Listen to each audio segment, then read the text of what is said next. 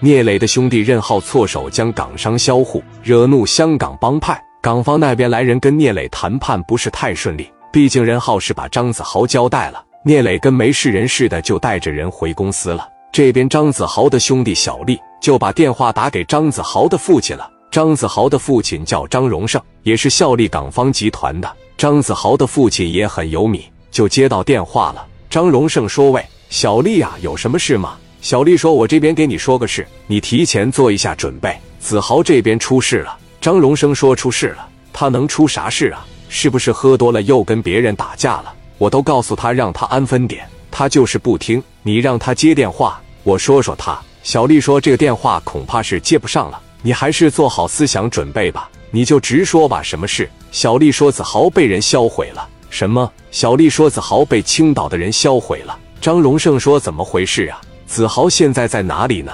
是谁干的？你告诉我是谁干的？小丽说还在小院院呢，是青岛本地的社会人，领头的叫聂磊，动手的叫任浩。聂磊任浩是吧？你用最快的速度把子豪给我送回来。行，我现在马上回去。电话就挂了。挂断电话以后，小丽就赶紧把张子豪从小院院抬出来了，运回深圳。等张荣胜看见自己儿子的时候，那是伤心欲绝。儿子撒手走了，张荣胜要报仇呀，他就准备去一趟青岛。小丽说：“说你要是去青岛那边的话，要多带点兄弟，因为聂磊在当地也挺有实力的，而且白道上的人都跟他关系不错。这件事情咱们还是从长计议吧。要实在不行的情况下，咱把聂磊和任浩绑回来怎么样？”张荣胜说：“走，咱先去一趟青岛。”张荣胜带着几十个人开车就来到青岛了。他们随便找个酒店住下以后。就开始策划了。张荣胜派了四五个兄弟盯着聂磊，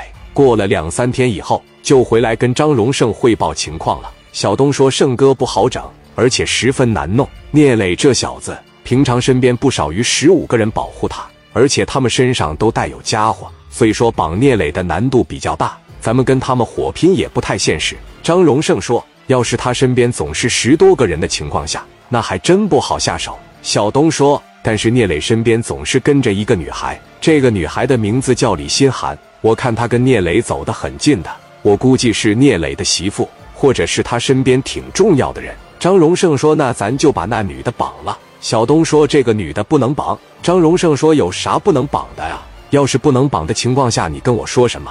小东说：“这女孩她父亲是青岛的一把，咱要把她绑了的情况下，她父亲一急眼不得找人干咱们呀。”张荣胜说：“那怎么办呀？”小东说：“咱绑不到聂磊，咱就随便绑聂磊一个兄弟。咱们把重心放到王群力身上。王群力是聂磊的军事头脑，很好用，而且他身边就带三个人，我看他比较好下手。”张荣胜说：“行啊，咱们就盯着他，有机会就下手。咱们把他带到深圳去。”紧接着，张荣胜的人就出去盯王群力了。盯到王群力第四天的时候，他们就打算动手了。这天晚上。王群力接到朋友的电话，要去喝酒。王群力带着两个人就出去了。王群力他们来到一家火锅店门口，停好车就进去了。